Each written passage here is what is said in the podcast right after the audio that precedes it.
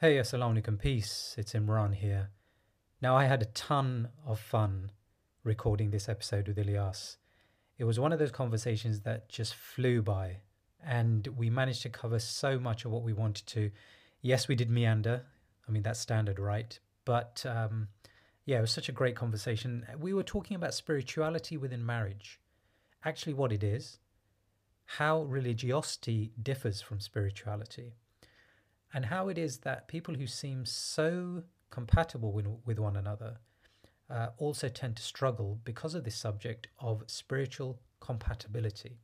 So we go deep into this. Ilyas has his Imam hat on for this episode. He normally has his counselor hat on, but he has his Imam hat on. So there's plenty of reference to Quran and Hadith and some Arabic terminology, uh, but you'll definitely get the flow of what's what's being said and it's very much a to and fro conversation between he and I and he probes into some of the examples from from my marriage which was really interesting to kind of talk about.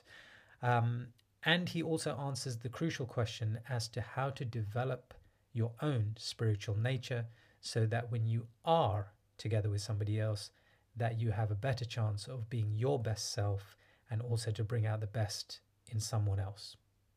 This is insights a spiritual awakening.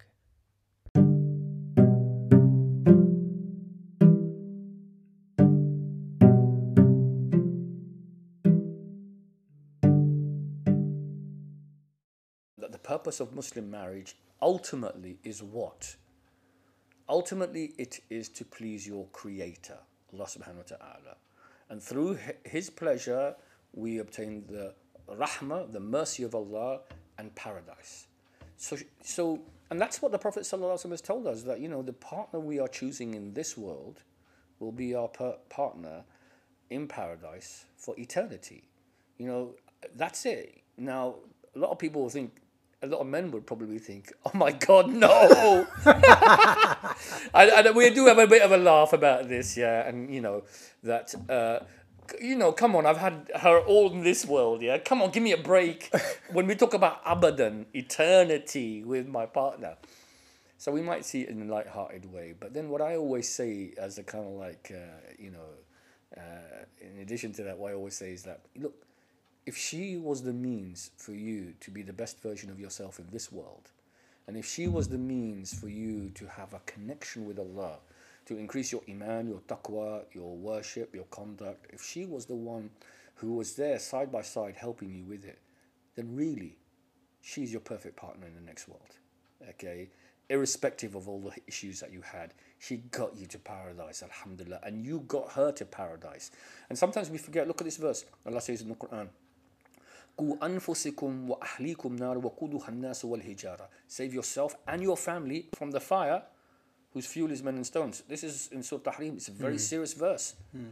That the role of a husband and wife is to protect each other from Allah Ta'ala's punishment. And then there's the other really uh, beautiful dua in the Quran. رَبَّنَا حَبْلَنَا مِنْ أَزْوَاجِنَا وَذُرِّيَّاتِنَا كُرَّةَ أَعْيُنٍ وَجَعَلْنَا لِلْمُتَّقِينَ إِمَامًا Where Allah saying is, Oh Allah, make my wife and my children, قُرَّةَ أَعْيُنٍ, satisfying to my eyes. Which means that what satisfies me about them is that I see in my wife a righteous woman, a good woman, a woman who is pleasing Allah subhanahu wa ta'ala. And through that, I am also inspired to worship Allah subhanahu wa ta'ala. And it says, make them leaders, but not just leaders, but leaders lil muttaqina imama, of the righteous, of the muttaqin and the salihin. So, you know, we sometimes forget that marriage is a means for two people to grow in their iman, in their faith, in their connection with Allah subhanahu wa ta'ala. And I can think of nothing more beautiful than a husband and wife praying together, fasting together, making hajj together, you know, paying zakat together, doing the acts of worship together. It shows that they they are deeply connected with one another. And so there's a really interesting question, you know, when we have this Muslim marriage where two people's spirituality is growing, will that mean that everything else will work in the marriage? Hang on, hang on, hang on. So spirituality, just mentioned a key word there, right? Yeah. So from what I see and what I've experienced is a lot of people who would call themselves practicing Muslims will understand everything that you've said. Yeah, and they it won't be new to them that ultimately that this is the objective. But there seems to be a disjuncture between what they know and how they behave in that marriage. And I think that's linked to their spiritual nature and how they Well, implement uh, what it is do- do you know what? I, I think, Imran, this is a really interesting question. This is a very important dynamic to realize. Even people who, let's say, are outwardly practicing Muslims, for want of a better description, they pray fast, they observe, women who observe hijab, the men, etc., observe sunnah and all these kind of things. I find that they don't have Islamic values. They are perfunctory. Which is bizarre, isn't it? Yeah, yeah, yeah. They're perfunctory. They perform the roles, and there is equally as much discord and conflict in those marriages. And then we got the other spectrum, which are people who are completely oblivious of Islam, ignorant or completely, I suppose you could say they're jahil about what Islam actually is. They don't know anything about the rules and principles of Islam at all, and they just have gone through the nikah because they have to go through a nikah and go through a Muslim marriage, and and and actually in many ways hold values which are antithetical to Islam or completely opposed to Islam uh, and uh, have involved in practices as well, and then have no respect whatsoever for the Quran and Sunnah and the prophetic way of the Prophet sallallahu alaihi wasallam. No respect. I find it. You know, I, I am, I am so shocked and baffled and saddened by these cases where there's a complete disregard for Islam, total disregard and disrespect. It's kind of like sometimes total cultural values or from whatever their respective kind of culture. So we have these two interesting kind of extremes and, and models. And the wasitiyah, the balanced way is that I am really refreshed when I see people who have what I call the real values of Islam, the real akhlaq and adab. And remember the Prophet ﷺ, he came to develop the akram al akhlaq, noble characteristics. Hmm. It's how they conduct themselves. They might not necessarily be the most observant, either not in the front row of the prayer. Mm. Okay, let's say, or you know, the sister might not be wearing niqab or covered up, and you know, might wear a colourful hijab or something like this, or even not maybe not wear hijab, but they have the the values that are supposed to build a connection with Allah subhanahu wa ta'ala and they have that deep connection with Allah. And when we define spirituality it can be a bit you know airy fairy but what we really mean ultimately is that a person has a clear relationship with their creator and as a result of that that affects the relationship with the creation you know? So for example i know that allah is watching over me. This is the verses of the quran when we do the nikah uh, khutbah of nikah three verses all of them say the same thing. Ittaqullah ittaqullah ittaqullah. Remember and, taq- and remember i don't want to make sure taqwa doesn't mean fear allah. It's often translated in that. It's much more like i said uh, uh, significant than that. It means to be always conscious of Allah Ta'ala watching over your actions, conscious that what I'm doing, I have to be careful that will it upset my Lord and my Creator, and uh, and then I'm going to be held to account for my actions, and so therefore I exercise a caution in terms of sticking to what is pleasing and aw- and away from what is displeasing to Allah. That's what ultimately taqwa is about. And remember, look, one of these verses, ittaqullah wa qulu sadida. Also, always, if you are conscious that Allah is watching you, then always speak a word which is truthful and clear.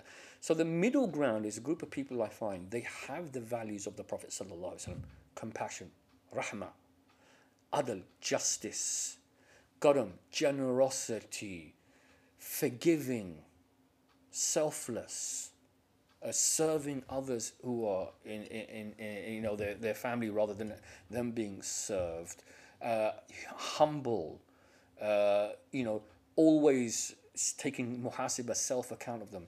So this is an important thing that a couple need to work on the what we call tazkiyat nufus, which is the purification of their souls. It's bizarre. You see, we have such wonderful, lofty, amazing, brilliant principles.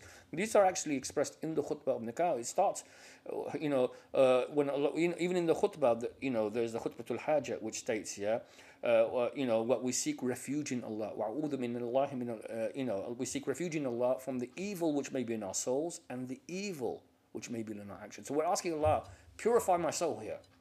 So that my soul is pure, then my actions will be pure. And make it so that both me and my partner now, my sahiba, that when we make our zawaj, when we get married, that we are two pure souls entering into this. So that now we both enrich each other's souls with goodness, that we come closer to Allah. And because we are fulfilling that relationship with Allah, we get closer to ourselves as well.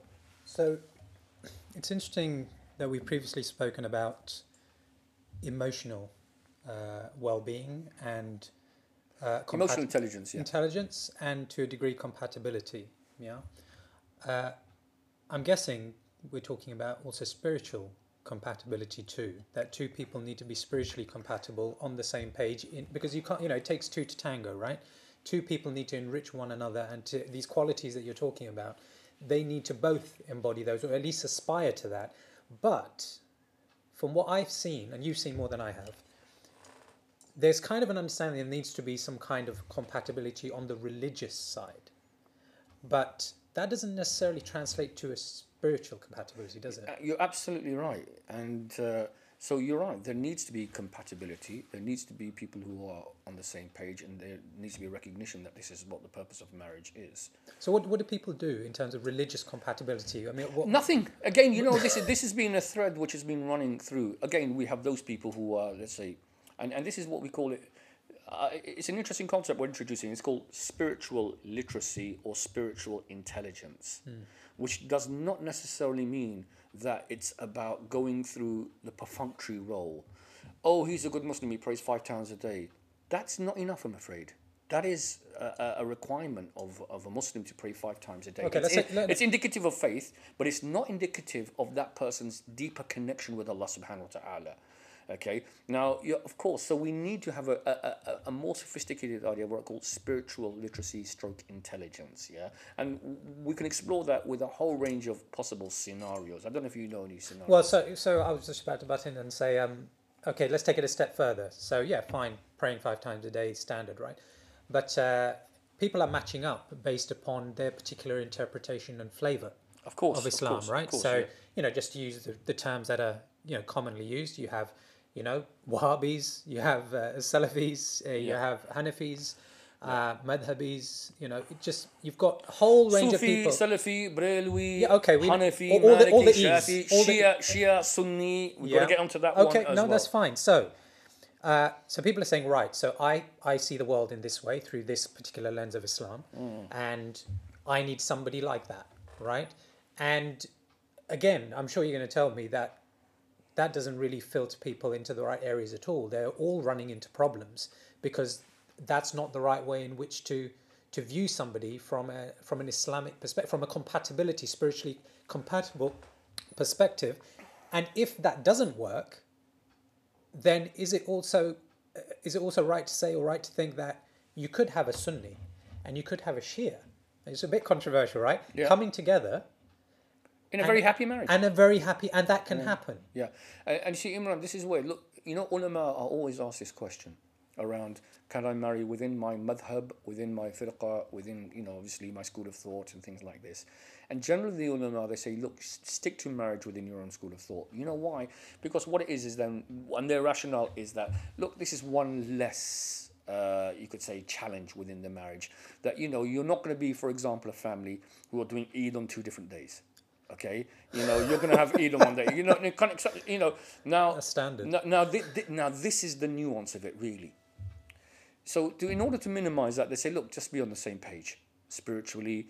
Uh, it's no point you having battles about halal and haram between each other as husband and wife about bid'ah and sunnah about what is allowed what is not allowed. Having arguments around someone who might be more cultural someone who might be more uh, literalist following the quran and sunnah and people having different scholars that they go to having fiqh battles and uh, fatwa battles between one another so that that that in order to minimize that just be on the same page you know however So that's the pragmatic. that's a pragmatic approach, yeah. Although, you know, it's almost like what you just described there is like the people who are kind of, yeah, lo- love saves the day, right? You know, it, it, we're both Muslims. You know, I do this, you do that. It doesn't really matter, you know, but we, we both love Allah.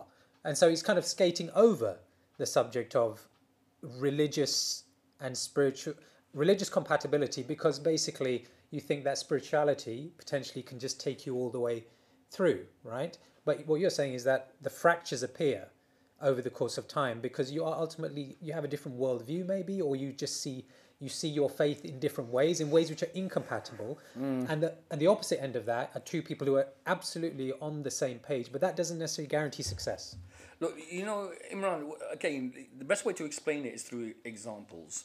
Okay, now let's go back to the first one where we have two people on the same page, Okay. same madhab. yeah Then one gets more religious after a 20 year marriage. Mm. And I have these cases one more religious after a 20 year marriage, and another one, you could say, more liberal. Mm. And then they start to have a fracture line. Mm. It means basically, you know what? That 20 years of marriage, they actually didn't actually learn to connect with each other on a much more deeper level. And I want you to now com- contrast that with another scenario. Two people who are actually on different madhabs, okay, even maybe different, fir- different firqa, but uh, guess what? Their values are values of justice, respect, compassion, understanding. They have adab al khilaf. They have a wonderful manners with how they differ with each other and they respect each other's difference. They're pluralistic. And they say, yes, no problem, and no problem. And they, because they, they value each other as human beings and they value that, you know what, yes, this person has a different, but their iman, their taqwa is still great and they have wonderful qualities, yeah? That relationship is much more likely to survive and is indicative of, of a higher level of spirituality and I think sunnah than the people who are performing I think the more robotic perfunctory role. That we just follow the principles of our, our and then they eventually fall out when actually they realize that they're not connected you know with one another and that there isn't a hmm. deeper kind of spiritual kind of connection. They're just going through the roles they're just going through the kind of principles. It's almost like it's like an empty religiosity. This very important verse which is in Surah Al-Baqarah and it talks about this empty religiosity. You know, Allah Ta'ala he says in the Quran, أعوذ بالله من الشيطان الرجيم ليس البر أن تولوا وجوهكم قبل المشرق والمغرب ولكن البر من آمن بالله واليوم الآخر والملائكة والكتاب والكتاب والنبيين وآتى المال على حبه ذوي القربى واليتامى والمساكين وابن السبيل والصائلين وفي الرقاب وقام الصلاة وأتى الزكاة والموفون بأحدهم إذا عهدوا والصابرين في البأساء والضراء وهين البأس. أولئك الذين صدقوا وأولئك هم المتقون. It's a long verse but it's a very very beautiful verse. It sums up it's a one it's a, a verse 177 in Surah Baqarah and it sums up what we're talking about here. and what Allah is saying here is this righteousness is not that you just turn your face to the east and the west It starts off with this verse, yeah. ليس البر أن تولوا وجوهكم قبل المشرق والمغرب. So here is a person who's praying, and is critical of the religions of before, and it's called this is the concept of empty religion. You just go through the motions, you know, just turning your face towards the east and the west, wearing the dress of, a, of what it means to be a, a Muslim. It's uh, having the externality, but not the internal, real, deep spiritual connection. And it's about getting this balance right. So Allah says it's not that you turn your face towards it either, but al-bir, goodness is that you obviously have sincere belief in Allah subhanahu wa ta'ala and the last day and the angels and the books and the prophets. So that obviously it's about sincere belief inside. But that sincere belief inside has to be demonstrated through what? And Or your Allah- actions, right? uh, Actions. And Allah then he says, look what the action he says. وَآتَ الْمَالَ عَلَى حُبِّهِ ذَوِي الْقُرْبَى وَالْيَتَامَى وَالْمَسَاكِينَ That you give your wealth away in spite the fact that you love it for yourself, for those people who are the orphan, the one who is uh, uh, poor, and the one who is the needy and the way- wayfarer. وَالصَّائِلِينَ وَفِي الرِّقَابِ You set people free from slavery. So what Allah Ta'ala is now saying is that this is real spirituality, real goodness. is that goodness is goodness to Allah, al-bir to Allah, and then al-bir, goodness to the creation. And that sums it up. Why is it that I find some people, they will have sincere belief in Allah, but they don't seem to be good to their partner, husband or wife? In fact, they have vitriol and, and hatred and enmity towards them, yeah, over ridiculously silly things. I'm dealing with a case at the moment, whereas there, and this is a classic example. Uh, You know, a couple now who's been married 20 years. The man has become very religious because now he's come to a point where he's become very religious. She's kind of okay, middle, middle, middle ground, praise and everything, but middle ground. He's not happy with her, and he's actually accusing her of zina. What? Yes. Because you know why? Because he- Adultery. yes, yes, and I had to remind him what the verse in the Quran. heavy. اجتنبوا كثيرا من الظن إن بعد الإثم ولا تجسسوا. That remember Allah says in the Quran, verily most suspicion is a sin, so avoid it. And obviously making an accusation like this, you know, and, you know, I said, look, you should be ashamed that you're even making this accusation.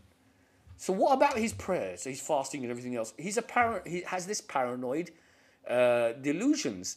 He's constantly thinking, "Oh, what is my wife doing? What is my wife doing?" Just because he's got control issues and things like this, and and then he masks it with religion. I'm so religious. We go on hajjs and umrahs and everything else, yeah. But what does all those hajjs and umrahs do when it comes to his actual life partner in terms of not being suspicious? And he knows it's all shaitan. He says, "I know it's shaitan." So you know, and he gets suspicious over it and you know he has this kind of paranoia uh, and it's a classic example of someone who hasn't developed what i call inner spirituality to match the external worship, and then the inner spirituality creates a soul which your partner loves. In terms of cultivating that, Yeah. which is the key, isn't it? I mean, the first thing with with any kind of change is recognizing change that needs to take place, and that seems to be a barrier for most people, right? You know, account taking account for who you are, um, and then you know, holding a mirror up to yourself and saying, okay, the external is not matching up with the internal. That's right. So once you have reached that point, right, then the cultivation needs to take place. Now, if you're not from a tradition or you're not from a group of people who tend to do that, that's a really that's a really hard thing to do because if you're just surrounded by people who value externalities, right, and you know it's kind of identity, um, it's about ritual rather than meaning. How do you how do you how do you change that? Well, you're right. It's, it's very difficult to change because people are so sometimes rigid and fixed in the religious traditions and they're not open towards changing. It's, it's actually linked to, I think, a profound um, failure in the way that we teach religion. We teach people ritual, we teach people uh, that they have to engage in acts of worship, uh, and that we teach them rules and regulations around that. But what we don't teach is the inner dimension of worship. And this is sunnah because look, the Prophet ﷺ, he came not only to teach the Quran, look at yatlu alayhim ayatihi wa yuzakkihim. He came to purify, to do tasfiyat and nusus. And Allah Ta'ala says in the Quran, قَدْ أَفْلَحَ مَنْ زَكَّاهَا وَقَدْ خَابَ مَنْ دَسَّاهَا Truly he succeeds who purifies himself and he corrupts who? Uh, he fails who corrupts their soul. Min anfusikum. And then on top of that, you know, look, the most frequent dua of the Prophet Ya muqallib qulub, thabbit qalbi ala dinik. Oh, the one who's a controller of my heart, keep my heart firm upon the religion. Purify my soul. Purify the purest heart. Ask Allah Ta'ala to continue to purify his heart. So this is where we have an, a lack of what we call, people think they're going through the external motions and that they're, that they are somehow wonderfully connected to Allah and they're not going through the inner dimension of the, what the even Allah says that in the Quran inna salata tanha anil fashahi wal munkar wal baghi. Salah is supposed to divert you from evil and wickedness and badness. But then people perform salah and then they start backbiting they start slandering they start abusing they start doing things as well. So therefore there's no inner connection. And what you just said reminded me of a beautiful statement of Hassan al-Basri rahimahullah who obviously is seen as a person of, you know, was, was Imam of Sunnah. But, you know, people say he was a person of Tasawwuf, yeah, well, you know, but really, Basically, a Sufi, calling him Yeah, a Sufi, yeah, in, but a, in a disparaging way. but yeah, no, no, but how he was described, look, this is the beautiful description about Hassan al-Basri. And this is something that we all should strive for. Uh, It was stated about him that his external state and his internal state completely matched. Okay, that's it. You know, what you saw was what you get. Truly a soul connected all the time to, to Allah subhanahu wa ta'ala. And the other way to look at it is that his public and pri- private persona were the same. His persona in tahajjud, in the middle of the night, when it's him and Allah ta'ala, and his persona in the middle of a majlis full of people who's teaching was exactly the same. That's You see the, the- the- this is the difference between those people who you know see uh, because look salah and all of the other acts of worship the prescribed acts and the the the nawafil acts that we perform they are all ultimately about what connecting with Allah to obtain the rahmah the mercy of Allah subhanahu wa ta'ala and through that enter into paradise and the fundamental failing is in the teaching that's happened because sometimes you know people are of the view still that if I do X number of good deeds and they're more than my bad deeds, I go to paradise. This is a completely faulty understanding. And there's a hadith in Bukhari from Abu Hurairah which sums it up. It's very important because this sums up the whole idea. Is uh, the Prophet ﷺ, he said, None of you will enter into paradise by your actions alone. And they said, not even you, Rasulullah sallallahu alaihi wasallam said, not even me.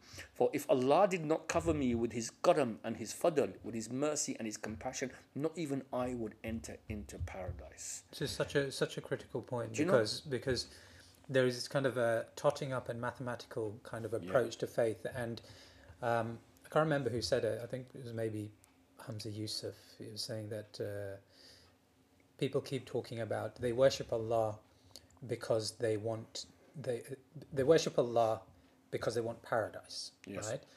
Paradise is a byproduct of worshipping Allah and gaining His mercy. Absolutely. And so you know whatever Allah decides to give, that's up to Him. But actually, it's just about that connection, and if that connection is true, of course, it's going to reflect in not only your life within the bubble of the masjid and your friends who think in the same way, it will then feed into your relationships and into into society. This is it, absolutely. And uh, you know, neither of us is kind of sitting here and you know putting ourselves up on a pedestal just because we can talk about this stuff. But unfortunately, when when when you look at a lot of you know the marriages that I see, and it's tough to be married. It is tough in in modern day society. Lots of confusion around. It's tough to be married, but it's really quite heartbreaking when you don't see the mercy between two people.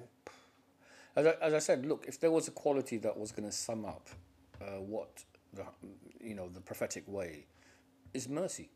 وَمَا أَرْسَلْنَاكَ إِلَّا رَحْمَةً لِلْعَالَمِينَ He came as a mercy to all the worlds, and he was merciful to his wives, and would came would come into the home and said, "How may I be of service to you?" This is mercy. This is compassion. This is concern, and and we have robotic marriages, pray fast, do everything else, yeah, which are bereft of compassion sometimes. And then there are three actually qualities. It's they all go in mercy, justice, al adl, and, and and generosity, compassion. Uh, you know, the Prophet was the most generous in giving to to his his families as well. Look, you know, obviously, I I come from the Salafi school of thought, manhaj, for want of a better description. And you know, I've been on the journey over the last thirty years with it, from being obviously very hardcore dhahri, which is literalist based on Quran and Sunnah and the asul of Sunnah, the principles of Sunnah, and then you know just the the, the you could say the literalist application of those principles. Mm-hmm. So then going through a journey where I realized that you know what, this is spiritually empty. This is so we we are really good at understanding Quran, tafsir, usul, hadith, fiqh, jurisprudence, all of these wonderful principles. Analytical, isn't it? Yeah, yeah, yeah. And and and and what we are not good is that I don't find the externality con- uh, concurring or correlating with the internal state of softening of my heart. And especially for me, then I just go went and just memorized all these principles around tazkiyatun nufus and the you know and the softness of the heart. This is called ar-raqa'iq. This is, this is a tradition within the Imams of Sunnah. They would write books on the hadith which melt the heart and cause the softening of the heart and the tear to come to the eye. Uh, It's that beautiful. There's a beautiful narration in in uh, Mishkat al-Masabih, and it goes like this here. And uh, you know, and I said when I read these, I think, where is this? We are bereft of this. We don't even talk about this because we label this as an area of linked to people who we considered as innovators. And we didn't find the balance of it. There's a hadith that goes, No one renounces pleasure in worldly things except that Allah Ta'ala causes a light to enter into their heart, makes their tongue utter in accordance with it, makes them see the malady of the world, the solution, the, the, the, the disease and the cure, and they are brought safe and sound into the abode of peace. what a wonderful narration. Okay. amazing. A- and do you know what? The Prophet ﷺ was a zahid. His way was the way of zuhud, abstinence, and keeping away from the dunya. He left this world. Look at the hadith, kun fi dunya ka'annaka gharib. Live in this world as if you are a traveler or a stranger. And he would sleep upon a bed made of, uh, uh, of, of sticks and stones that would imprint on his body. He said, I have nothing to do with this world. And he mentioned, you know, he said, anyone who makes, makes this, uh, you know, if you want Allah to love you, then abandon the world. And if you want the people to love you, then abandon what people love. So I found there was nothing where we were talking about the heart becoming soft, that, that the tears would come into the eye. Okay, min the tear which is shed out of the fear of Allah subhanahu wa ta'ala. And so therefore this pushed me towards looking into the uh, into the Sufis and the traditions. And some people even they say oh you're Salafi Sufi. No no.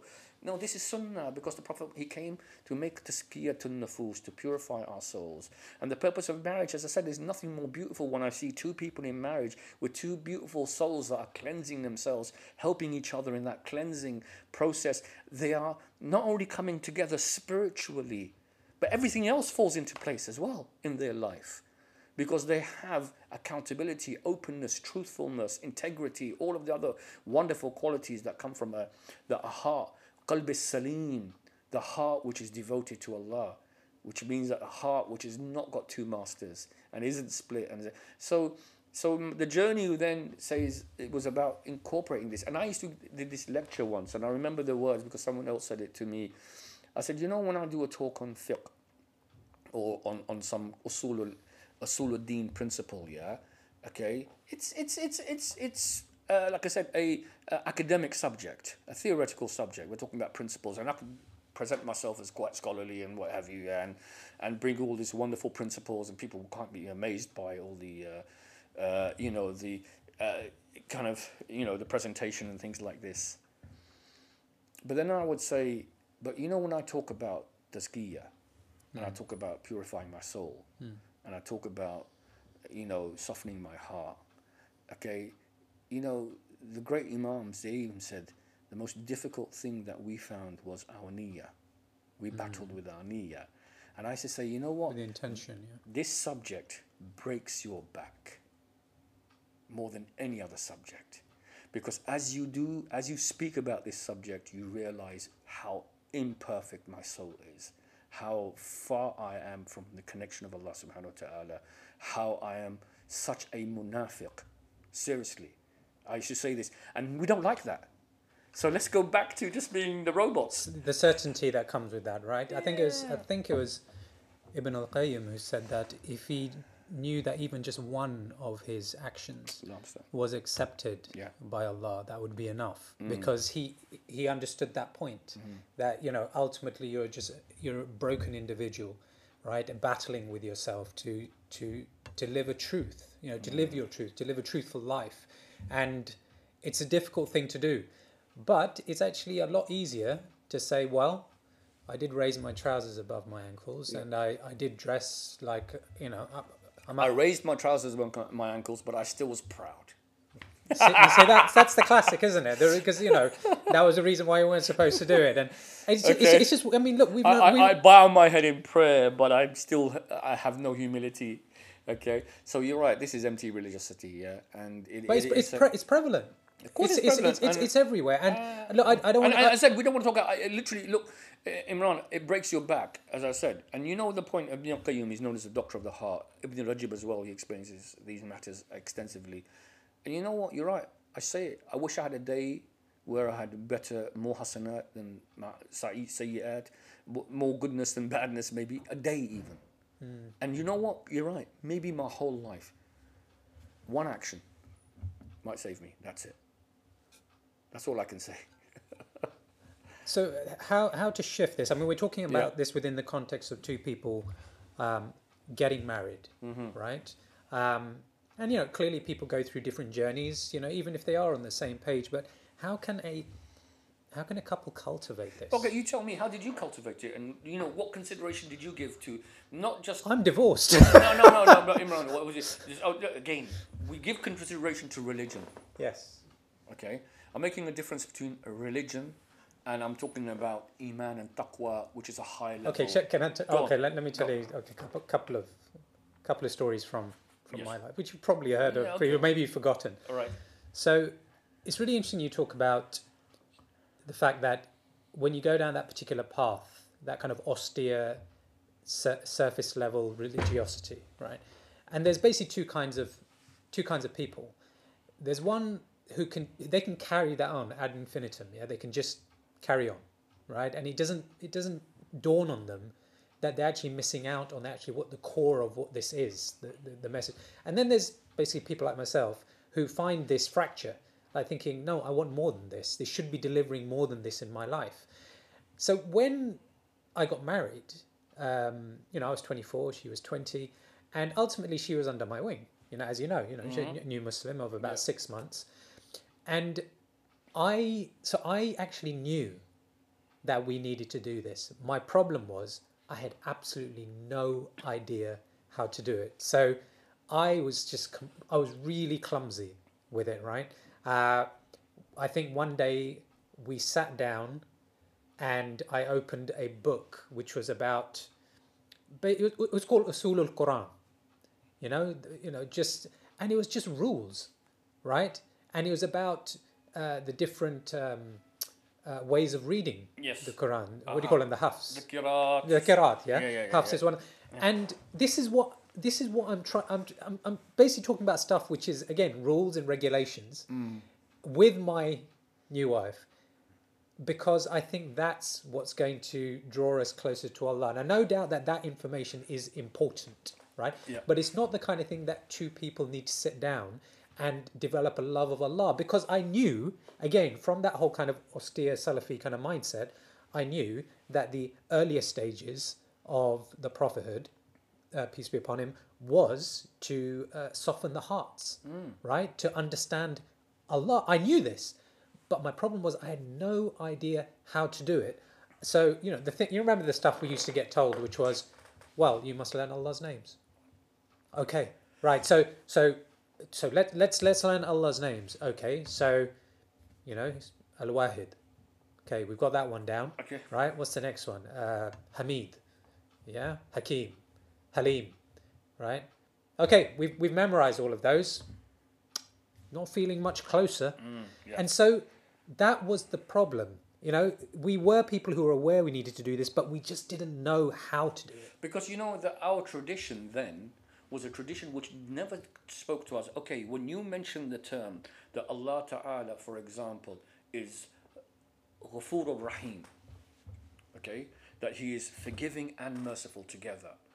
Okay, now think deeply about yourself and your life and your sin and what you've done and the mistakes that you made in your life and that how why you made these and the fact that your creator has wiped this away and what it really means it's it, the question is what does it really mean to you what is is it deep inner significance for you what is it removed from your life what is it added to and so it wasn't that you're right it was just that uh, ghafur rahim Yeah.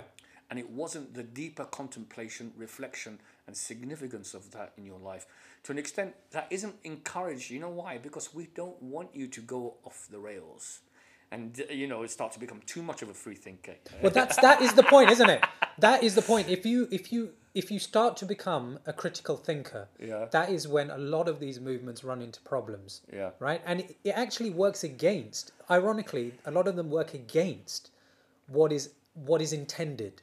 I mean, for example, for example, let me give you another. It's just come to mind now. Yes. So, I started noticing things which were not compatible with what I was being taught. Right. So I would be told that you know Allah is merciful, but then the group of people I was with were not merciful people. Yeah. Just just things like that. That's right. Right. Um, they're very dismissive of people, not just of people who weren't of their faith. They were dismissive of other Muslims who were closely aligned with what they thought, but they just thought they were Look, significantly just, different. Just on this point, Imran, you know, uh, I often remember hearing the hadith of the man who killed 100. yeah. okay and this was seen as such a compassionate hadith uh, but it was interestingly how it spun because to me this is hadith about one man who was striving as much as possible to eradicate evil in their life and therefore looked for ways to do it but still did terrible things. But then eventually went on a journey and said look you know i need to distance myself from evil and go to the land of goodness and he dies along the way. And as we know the hadith is that he's then taken up his soul is taken as a believer because he's one hand span closer to the land of goodness away from the land of a, but it's how you take the hadith. People just took it the need for hijrah. You have to remove yourself from one space bad space to a good space. Not about the inner dimension of a human being struggling Yeah. deeply struggling. A woman who was a prostitute who gives a drink of water to a dog and the deep significance of what's actually going on with the internal battle of a human being. And just to kind of sum it up with the people who have this robotic approach to religion, who want to make you conform to their requirement of what religion is. Do you know what? No two human beings can even have the same experience of a sajda. Are you policing people sajda? Hmm. You're saying, oh, sajda must be this length long and you must say this. And even if you do that, when they're in the sajda, how their heart is battling in that, that, that place, hmm. okay, is going to be completely unique to that individual. Hmm. So, in many ways, it's nihilistic. It totally is anti spiritual. I mean, this is an interesting thing. A lot of people who come out of what I call certain Islamic movements and certainly Masjid Jama'ahs, they said the reason we came out of these Jama'ahs and these movements is because we found that they were spiritually empty and bereft and that they were not bringing us closer to Allah. They were bringing us closer to a group, a methodology, An identity. an identity. You're right, all of that. uh, you know, we're just a club, a clique, a gang, a group. And our identity was defined by the fact that we are juxtaposed to others. And it was nothing about Allah, okay? And that me getting closer and closer to Allah, that I feel so, like I said, uh, in love of Allah, in hope of His mercy, but fearing His, his displeasure. You know, I, I came to the conclusion that it's one of one of Satan's greatest tricks to convince people who believe they are religious to use faith in order to undermine other people and to believe that's a rewardable action when in actual fact it's it's it's it's playing into his hands. You know you're not you're not doing what this faith is asking you to do. We i mean uh, we can come across here as you know two guys who've come from a particular background you know and now we've kind of we've liberalized a bit and we've got a bit older. But it's on the other side on the other end of the scale just to kind of give it a bit of balance right? We have this kind of idea we, we live in we live in this uh, society where spirituality humanism right is now kind of an acceptable form of of of worship if you like right? Yeah. um, and within within Muslims, you have what I would, I mean, I, I I'm, try, I'm trying not to use the word Sufi here, right? But you've basically got this um, kind of spiritual isolationism, right? It's kind of like the opposite extreme, whereby it's all about their connection with Allah, and it, it's almost to the point where it becomes a, a very isolating fact for them. There's no kind of benefit to No, no, no, their family or to society. And, and, and that's why both of them are wrong. And you know, we're not on a liberalizing journey. We're on a journey of balance, coming to the wasitiya, the middle path. yeah, So I, I, I once spoke about this this debate between a a jihadi and a Sufi, yeah. And this is a debate where the person who's is saying one is totally external. yeah, He says we have to deal with everything in society. We have to change the whole world and everything else. One's external, and the other one is totally internal. No, I've got to change myself first. We just have to retreat. We have to be insular. I just have to focus on my inner spirituality. Both are partly right and partly wrong. Both of them are, you know, neither of them is complete. The middle path is what? That I can only do good to the external world if I have only conquered my own soul. How can I conquer the world? Conquered if it I, enough. uh, yeah, yeah, uh, you can't, you know, and so therefore you're right. It comes back to the balanced way is albir to Allah causes albir to the creation. You know, goodness to Allah leads to goodness in the creation. And so, you know, when I was younger, I used to laugh at that hadith. Na'udhu billah. We used to mock it, this idea of jihad bin nafs yeah, the jihad of the soul. Mm. Okay? Because if people think that no, we're involved in the jihad of, of speaking truth, the jihad of action, you know, people think this is the, the noble jihad because they apparently see themselves struggling and, and sacrificing. And uh, of course, it has its nobility and, and goodness when it is upon the correct methodology and, and you know, uh, but as you become older, you realize, subhanAllah, you're right. The greatest battle that I had my whole life was against my own ego, my own self importance. And anyone who doesn't know that, they have not really understood the basics of why the Prophet ﷺ came, which was to make a perfect, so that we are able to perfect ourselves, to purify ourselves, to have that true heart devoted to Allah. Because that's the ultimate idea of what Islam is submission of my soul willingly to Allah subhanahu wa ta'ala. Submission. You can't be a person who has submission if you are your ego is overcoming you and you are worshipping your own self and you have uh, you know so ultimately the whole battle in my whole life okay is about subduing my ego and my own self-importance and my own self-serving self which is again look at how Allah Ta'ala he describes the nafs nafs mutma'inna, the soul totally at peace with Allah subhanahu wa ta'ala. There's no cognitive uh, dissonance, there's no incongruence, there's no difference between external and internal. Nafs amara bisu, the soul which calls you calls you towards evil, which is basically our worst self. Which we don't want to hide away and we are totally in denial of. And then we got nafsil lawama, which is basically the self-reproaching soul the soul which is you could say in many ways is the mediator between the two It's you know, and how lawama is structured allows us either towards mutma'inna or amara bisu. This is the whole thing, and that's the battle of the ego in the nafs al-lawama. That's the battle of your whole life.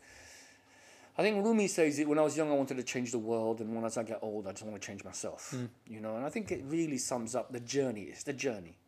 It's not about putting labels of Salafi or Sufi or people who are worldly versus inward and spiritual. No, it's the journey of coming towards a balance.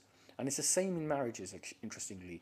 I've seen all the various scenarios and permutations where people start off in a particular way and then they actually have a spiritual crisis in their marriage because they realize that one is more external and perfunctory and the other one is much more inward and spiritual and wants a deeper connection with Allah and they find that they can't come to an accommodation where both of them work together in this which creates friction in the marriage which should be the you know it's so antithetical because surely the, the deen should bring us closer to Allah rather than become a source of discord uh, and, and conflict. And there's also kind of gender dynamics as well because men want to enforce their views on religion on, on females Is Like, that, uh, that what you found in?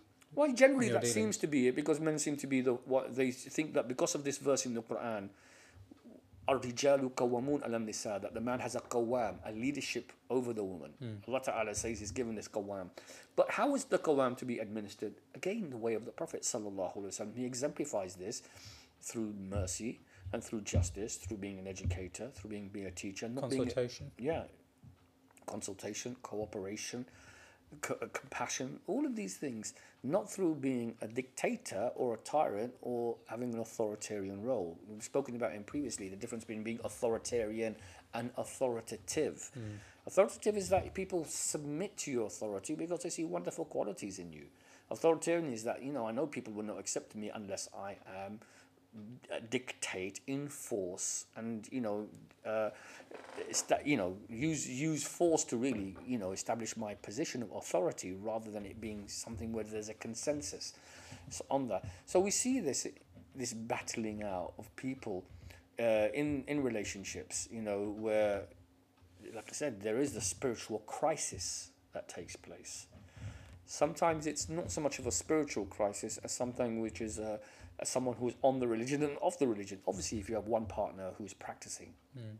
and they're going through obviously the they're, they're they're doing the you know the five you know the acts of worship and everything else, yeah, and another person who's completely opposed to that Yeah.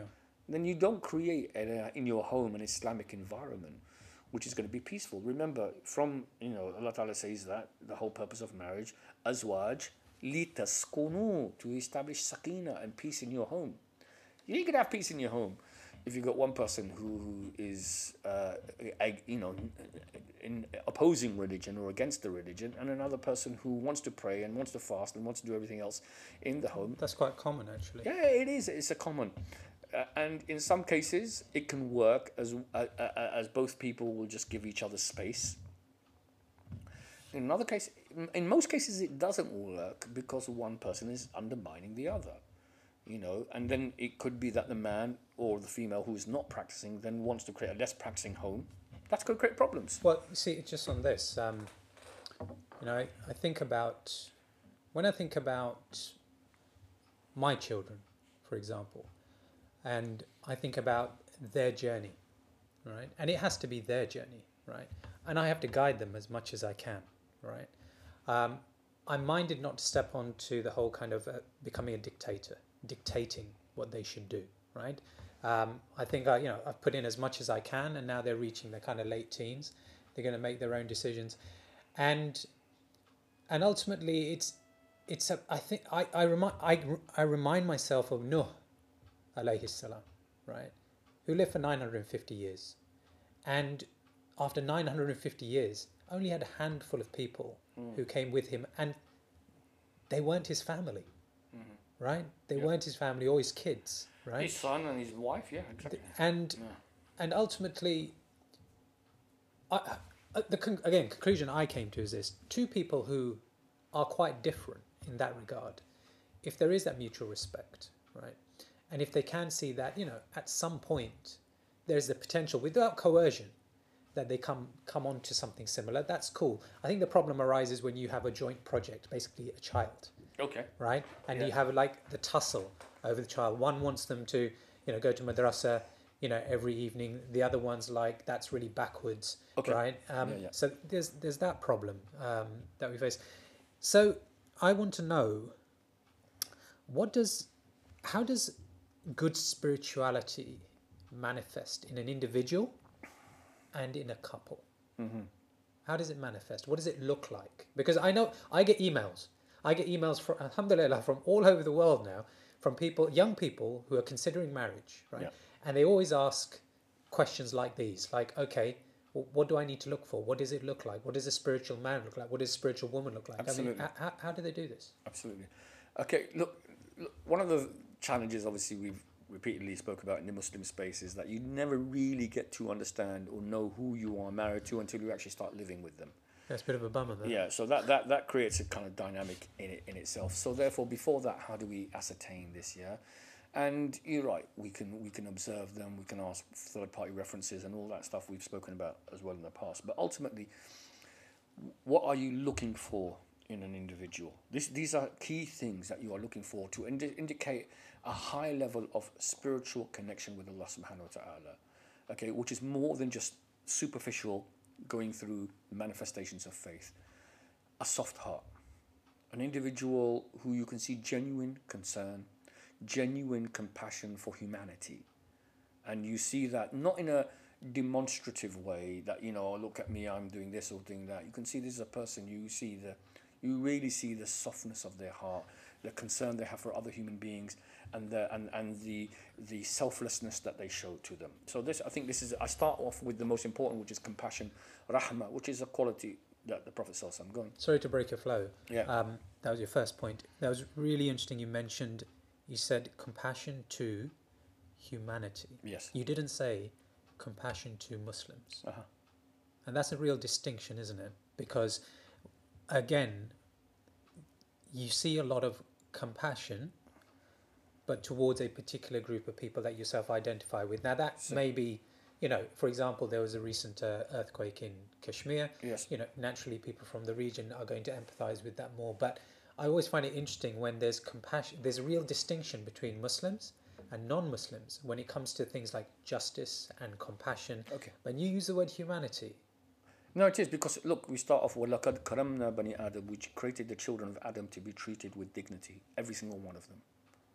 That's it. Your rights of your neighbors, rights of any human being.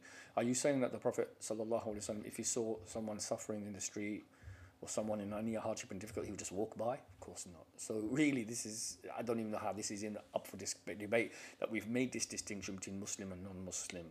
You know, who are mustadifin, who are weak, who are in need, who are deserving of support and help and compassion. And actually, you know what?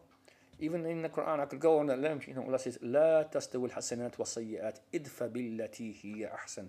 Allah says that the good deed and the evil deed are not the same. Repel evil with that which is better, and your enemy becomes your friend.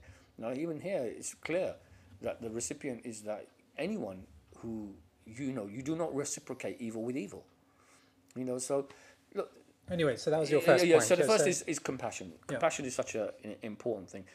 The next thing I'm looking at in an individual is their self awareness. I call this furqan, their own discernment about the true state of their heart, because they are constantly making muhasiba, self accountability.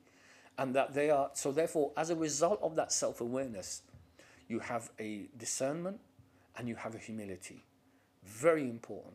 And this is basically a case where the person will say, look, they, they accept their faults. They hold their hands up when they make mistakes.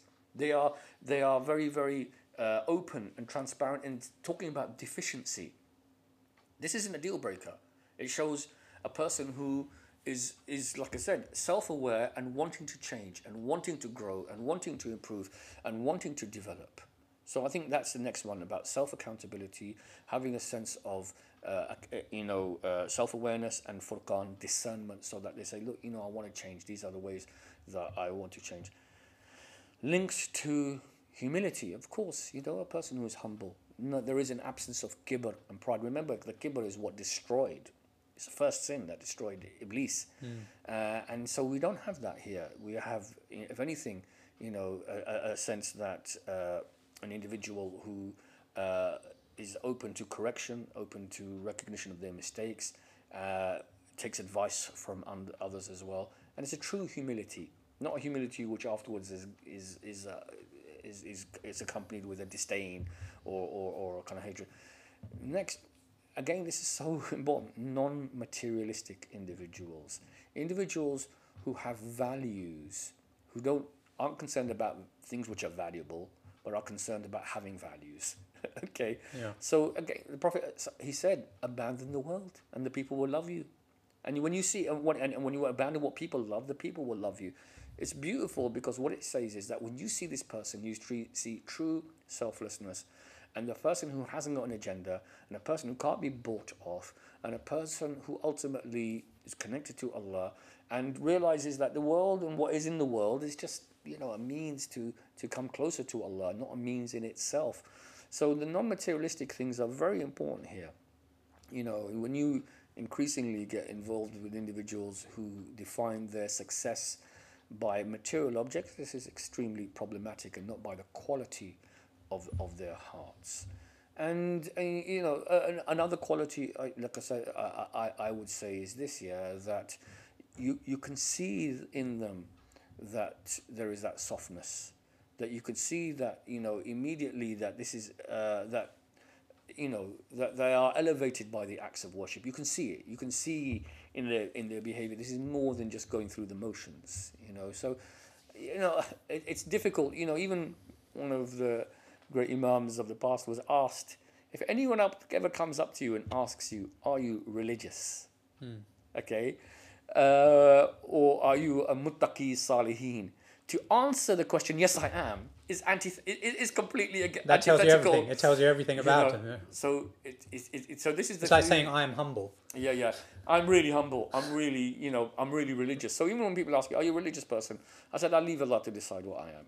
I said, you know, I, I, I. That's I, kind of a bit of a faux, hum- faux, faux humble there. no, it no, no, no, no, no. I, I'm not going to attribute religion. You know, I'm not going to say, yeah, I am. I said, yes, look, I follow, try to follow my religion, and ultimately, how I do it, you know, Allah knows best. Yeah, okay. Because I'm not going to say I'm, I'm not going to attribute impiety either, because that's not right either. It's just, you know, but can you see this? Is an interesting kind of Yeah, question uh, in itself. How do you judge this?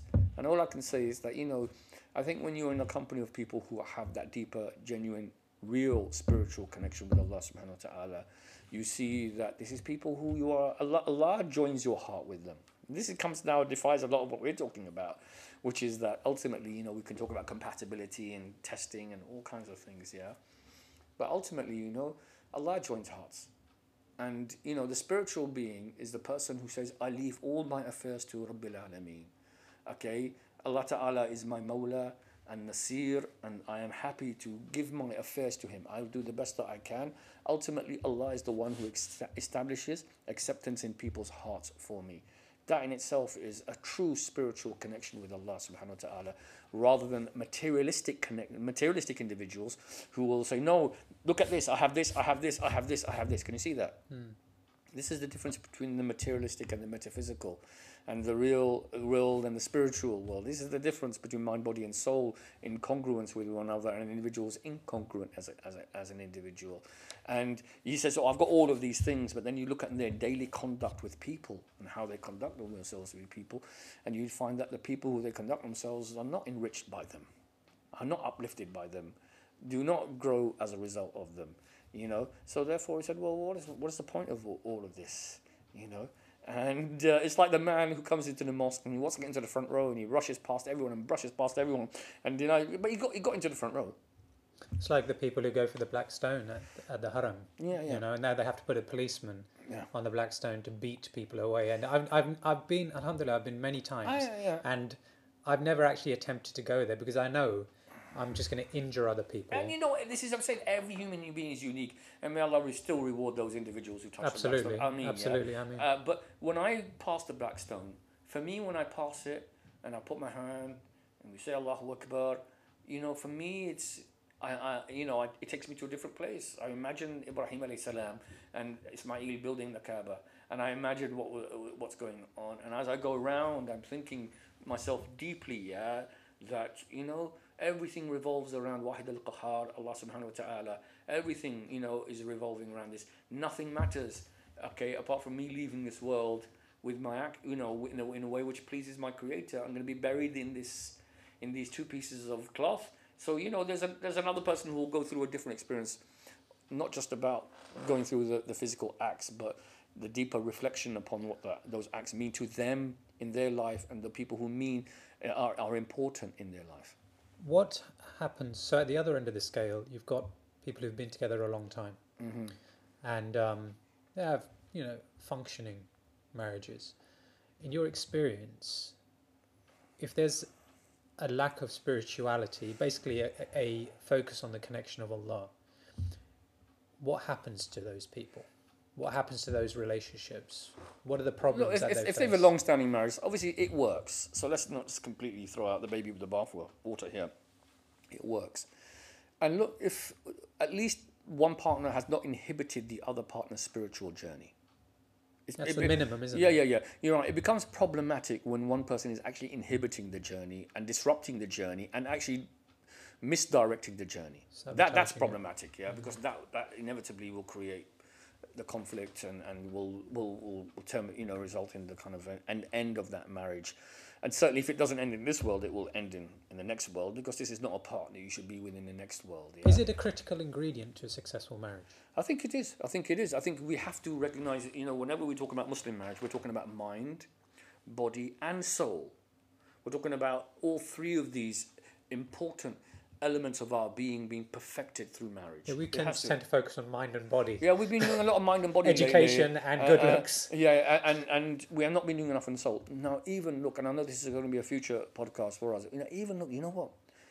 Uh, uh, the the the act when the Prophet ﷺ said that when the husband and wife enjoy each other's intimacy, having sexual intercourse with one another, this is an act of worship.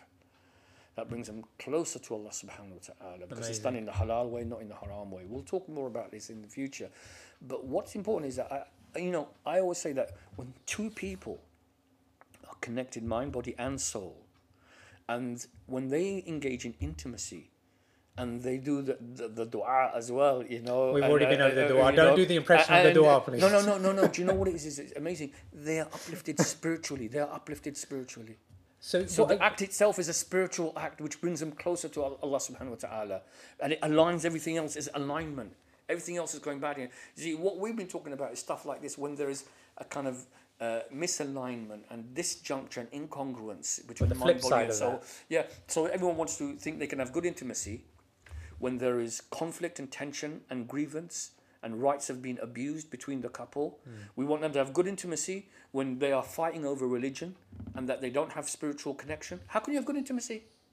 no. You know, we, we, we want to have good intimacy when the, the one person has indebted the other person through maxing out credit cards and you want the and you want spiritual connection and you want intimacy connection. Come on.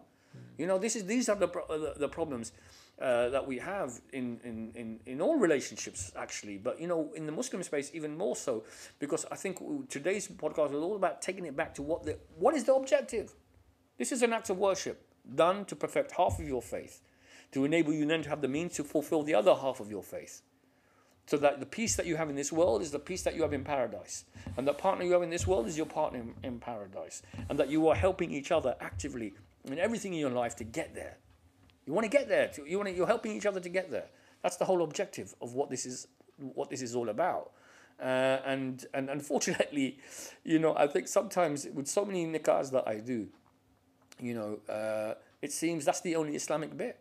We've done the nikah, and then also it seems that all these amazingly important spiritual principles and guidance principles that we have in Islam just go straight out the window when it comes to actual married life and living everyday married life, you know. And look, what, I- what we're talking about is this, you know, like I said, we've got these two extremes. You've got couples who are totally non-practicing on one hand, no interest in Islam.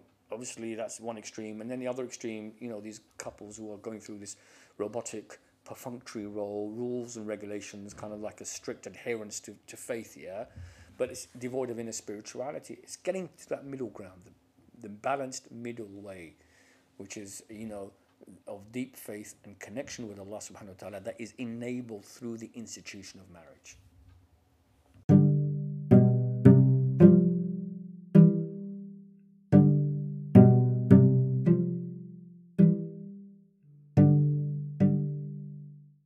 Oh, wow. That was a really, really good episode to record, but also to listen to because I have listened to it a couple of times and each time I've listened to it, I've picked up something new. Amazing. Um, I hope you felt the same, but uh, I won't really know unless you get in touch. And I always encourage you to get in touch. I do get emails amazingly from around the world, and it's really encouraging. It's really encouraging to hear the feedback, the good and the bad, by the way. I'm not looking for anybody to to just you know kind of uh, pat me on the back. You know, I want to hear how I can improve this. I can guess, but I'd rather know, and you are the guys who can tell me that. So if there's a subject that I've approached and you disagree with the way I've approached it, or you think there's something that needs to be covered and I haven't done yet, tell me. Get in touch at divorcedmuslimdad at gmail.com or on Twitter or Instagram at M-O-I-A-Z-A-M. Don't be shy. Please do come forward. Get in touch. It's always anonymous and I always, always get back to you. Now, moving forwards, I've decided to record an episode which uh, at first I thought perhaps not, but in the spirit of being open and transparent about some of my experiences, I've decided to bite the bullet and record an episode about online dating. Yep, that's right. My experience, my personal experience of using online dating services over the last nine years. I'm not exactly sure how I'm going to cover this, but one thing's for sure, it's going to be absolutely open and I'm going to leave nothing off the table. So definitely tune in for that and I'll see you next time. Assalamu alaikum.